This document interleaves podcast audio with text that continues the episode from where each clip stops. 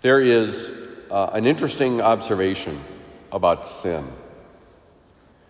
Every sin ever committed does not affect only the person who sins. There are consequences that carry on for generations. We generally see this in the most egregious of sins when there is, let's say, abuse in a family or sexual abuse or uh, alcoholism or addiction or something like that, where the effects of that can carry on for generations.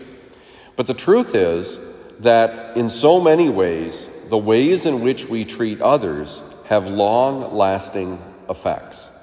And so, while each is responsible for their own sin, it is the case that we all share in the difficulties that come from sin. And that's the point that Jesus is making.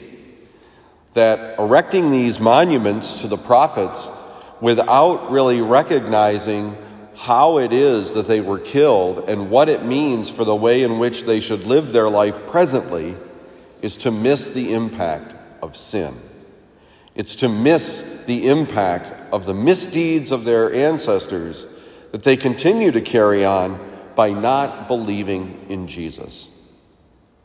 Let us ask the Lord today that we may be cognizant of the healing that everyone needs, so that they may be spared from the effects of sin and be drawn ever closer to the Lord Jesus.